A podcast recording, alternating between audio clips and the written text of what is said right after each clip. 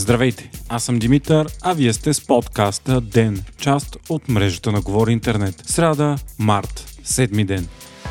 Полицията арестува директорът на строителната компания Хидростой Велико Желев. Хидрострой е един от най-големите получатели на обществени поръчки от България през последните години, включително на такива инхаус без конкурси, при които има възможност за най-големите схеми и измами. Новината идва дни след като вътрешния министр Иван Дермеджиев съобщи, че МВР извършва големи разследвания за корупция, включително такива свързани с строеж на пътища. По време на проверката са открити смущаващи факти, като недостатъчно количество материал и асфалт, не спазване на норми и некачествени материали. Всичко с цел да се спестят средства, които после се разпределят. Прокуратурата обаче е повдигнала обвинение на Велико Желев не за това, а за изнудване. Случилото се от 24 февруари, когато с цел да набави имотна облага, той е направил опит да принуди човек с инициали БА да поеме имуществени задължения в размер на 68 000 лева и с това да му причини имотна вреда в същия размер. На лицето са нанасени удари в лицето и тялото, а Желев е имал съучастници, още двама души. На него му е наложена мярка за неотклонение за 72 часа. Според вътрешния министр Дремеджиев пък прокуратурата все пак трябва да търси връзка между проверките на магистрала Хемус и производството за принуда. При една от проверките е установено, че има авансово плащане в размер на 48 милиона лева на Хидрострой.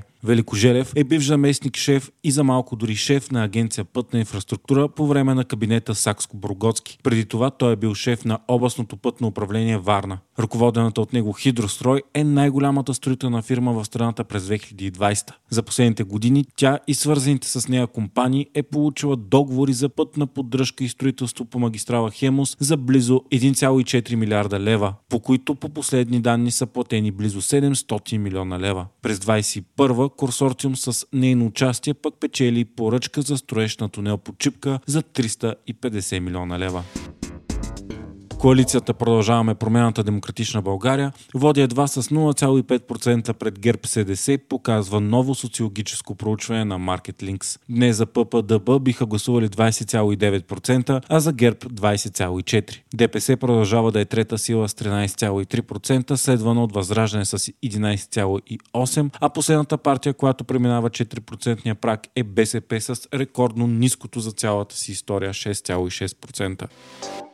Столичната общинска комисия по образование и култура взе решение паметника на съветската армия в София да бъде преместен от княжеската градина. Предложението е внесено от Демократична България още през 2020 и от тогава чака да бъде разгледано. Сега докладът на ДБ бе включен в дневния ред от ГЕРБ, дни след като Бойко Борисов заяви, че според него паметника трябва да бъде махнат. За гласуваха всички партии, освен ВМРО, а БСП се въздържаха. Сега кметът на София трябва да възложи на областния управител да поиска държавата да премести монумента, без да е оказано къде точно ще е това. Идеята все пак е скулптурните композиции на паметника да се запазят в музей, а бъдещето на високия 37 метра фундамент да се реши с архитектурен конкурс за цялото пространство на градината. Паметникът е собственост на държавата, но се намира на поземлен имот, който пък е общинска собственост.